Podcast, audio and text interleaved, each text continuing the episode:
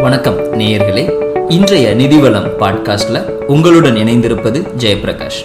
பொதுவா முதலீடு அப்படின்னு சொன்ன உடனேயே இது பணம் நிறைய வைத்திருக்கும் பணக்காரர்களுக்கு தேவையான ஒரு விஷயம் என்று பலர் நினைக்கிறார்கள்.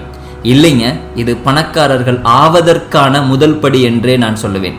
ஆமாங்க நாம இன்றைய நிதிவளம் பாட்காஸ்ட்ல கேட்டு தெரிந்து கொள்ள இருப்பது ஏன் நாம முதலீடு செய்ய வேண்டும் என்பதை பற்றி தான் பொதுவாக நம்ம மனிதனோட வாழ்க்கையை மூன்று நிலைகளாக பிரிக்கலாம்.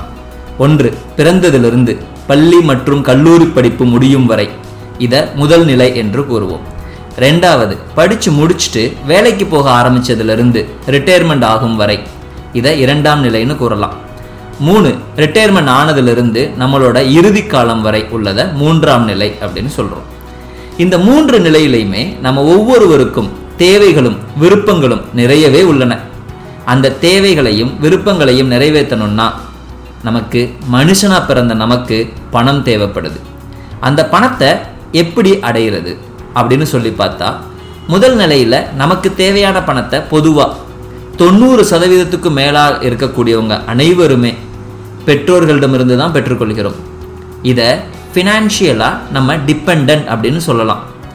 இரண்டாவது நிலை அப்படின்னு சொல்லி பார்க்கும்போது நம்ம வேலைக்கு போக ஆரம்பித்ததுலேருந்து நம்ம வேலைக்கு போய்கிட்டு இருந்தோம் அப்படின்னு சொல்லி சொன்னால் நம்மளே வருமானம் ஈட்டி நம்முடைய தேவைகளை பூர்த்தி செய்கிறோம் இந்த இரண்டாம் நிலையில் நமக்கு நிதி சுதந்திரம் அப்படிங்கிறது ஒன்று இருக்குதுன்னு சொல்லலாமா?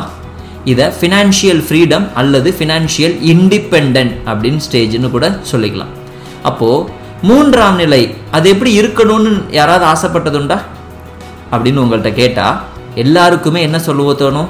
நிதி சுதந்திரத்தோட ஆசையாக வாழணும் அப்படின்னு நமக்கு தோணும். ஆனால் நம்மளை சுற்றி ஒரு நிமிஷம் பாருங்க.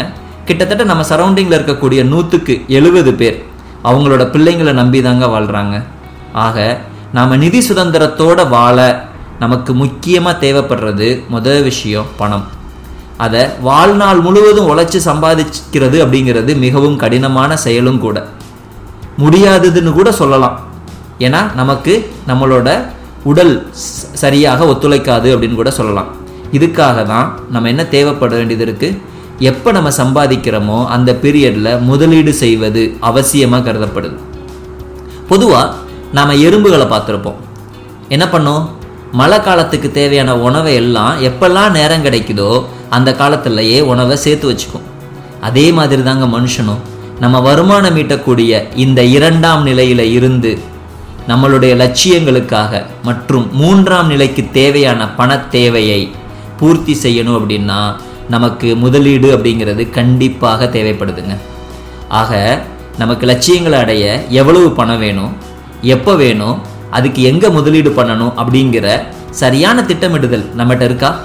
என யோசிச்சு பார்க்கலாம். அப்போ எங்கே முதலீடு பண்ணணும்? எப்படி முதலீடு பண்ணணும்? நிதி திட்டமிடுதல் அப்படிங்கிறத பற்றியோ இல்லை நிதி திட்டமிடுறதுக்கு சரியாக ஆலோசகரை எப்படி தேர்வு செய்வது அப்படிங்கிற கேள்விகள் நமக்குள்ளே தோணிக்கிட்டே இருக்கும். இது போன்ற கேள்விகளுக்கு தேவையான பதில்களை கேட்டு தெரிந்து கொள்ள தொடர்ந்து கேளுங்கள் நிதிவளம் பாட்காஸ்ட் சேனலை. இந்த விஷயம் உங்களுக்கு பிடிச்சிருந்தா உங்க நண்பர்களுக்கு இதை ஷேர் பண்ணுங்க.